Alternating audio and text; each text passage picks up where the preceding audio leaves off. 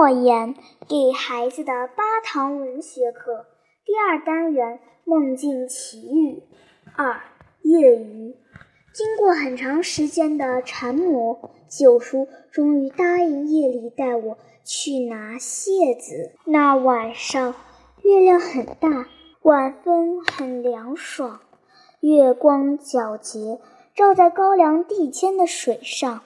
一片片灿银般发光，吵醒了一夏天的蛙类，正忙着入蛰，所以很安静。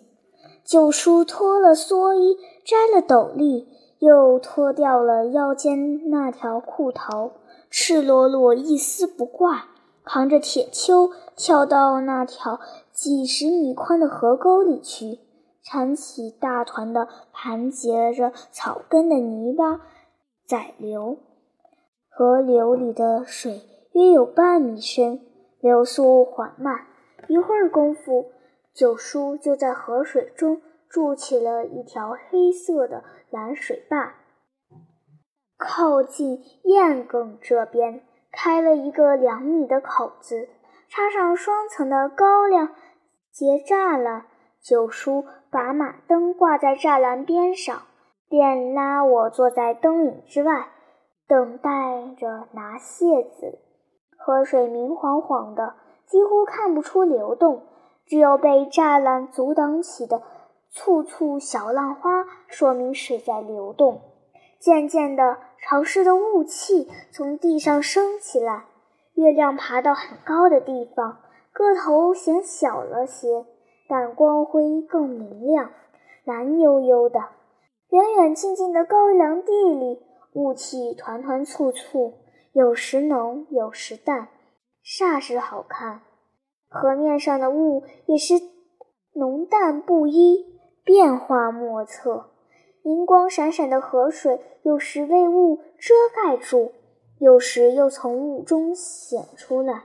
蟹子们还没出现。我有些焦急了，九叔也低声嘟囔着，起身到栅栏边上去查看。回来时，他说：“怪事，真是怪事！今夜里应该是过蟹子的大潮啊。”又说：“西风响蟹脚痒，蟹子不出来，鬼了。”九叔从河里的一棵灌木上摘下一片亮晶晶的树叶，用嘴唇夹着，吹出一些叽叽啾啾的怪声。我感到身上很冷，便说：“九叔，你别吹了。娘说黑夜吹少招鬼。”九叔吹着树叶，回头看了我一眼，他的目光绿油油的，好生怪异。我心里一阵急跳。突然感到九叔十分陌生，我紧缩在蓑衣里，冷得浑身打颤。九叔专注地吹着树叶，身体沐在愈发皎洁的月光里，宛若用冰雕成的一尊雕像。我心中暗暗纳闷：九叔方才还劝我不要出动静，怕惊吓了蟹子。怎么一转眼，自己反倒吹起树叶来了呢？难道这是一种召唤蟹子的号令？我压低嗓门叫他：“九叔，九叔！”他对我的叫声毫无反应，依然吹着树叶，叽叽啾啾吱吱，响声越发怪异了。这时，我真正有些害怕了。我寻思着想要逃跑，但夜路茫茫。泥汤浑水，高粱遍野，如何能回家？我后悔跟九叔捕蟹子了。这个吹树叶的冰凉男人，也许早已不是九叔了，而是一个蟹金鱼怪什么的。想到此，我吓得头发发炸。我想今夜肯定是活不过去了。天上不知道何时出现了一朵黄色的孤零零的云。月亮恰好钻了进去。这时，我突然嗅到了一股淡淡的幽香，幽香来自河沟。沿着香味望过去，我看到水面上挺出一只洁白的荷花，它在马灯的光芒之内，那么的水灵，那么的圣洁。我们家门前池塘里盛开过许许多多的荷花，没有一只能比得上眼前这一只。荷花的出现使我忘记了恐惧，使我沉浸在一种从未体验过清白清凉的情绪中。我不知不觉地站起来，脱掉蓑衣，向荷花走去。我的腿沉浸在温暖的水中，缓缓流淌的水轻轻抚摸着我的大腿。我感到快要舒服死了。离荷花本来只有几步路，但走起来却显得特别漫长。我与荷花之间的距离仿佛永远不变，好像我前进一步，它便退后一步。我的心处于一种幸福的麻醉状态。我并不希望采摘这朵荷花，我希望永远保持着这种荷花走我也走的状态。在这种缓慢的、美丽的目标的追随中，温暖的河水的抚摸给了我终身难忘的幸福体验。眼前发生的一切宛若一个美丽的梦境，但我正赤身站在河水中，水淹至我的心脏，我的心脏的每下跳动都是河水轻轻翻腾。水面上泛起涟漪，荷花虽然消逝了，但清淡的幽香犹在。它在水面上飘漾着，与清冽的月光、凄婉的虫鸣融为一体。一只有力的大手抓住我的脖颈，把我提出水面。水珠一串串，像小珍珠，滴溜溜地滚落到水面上。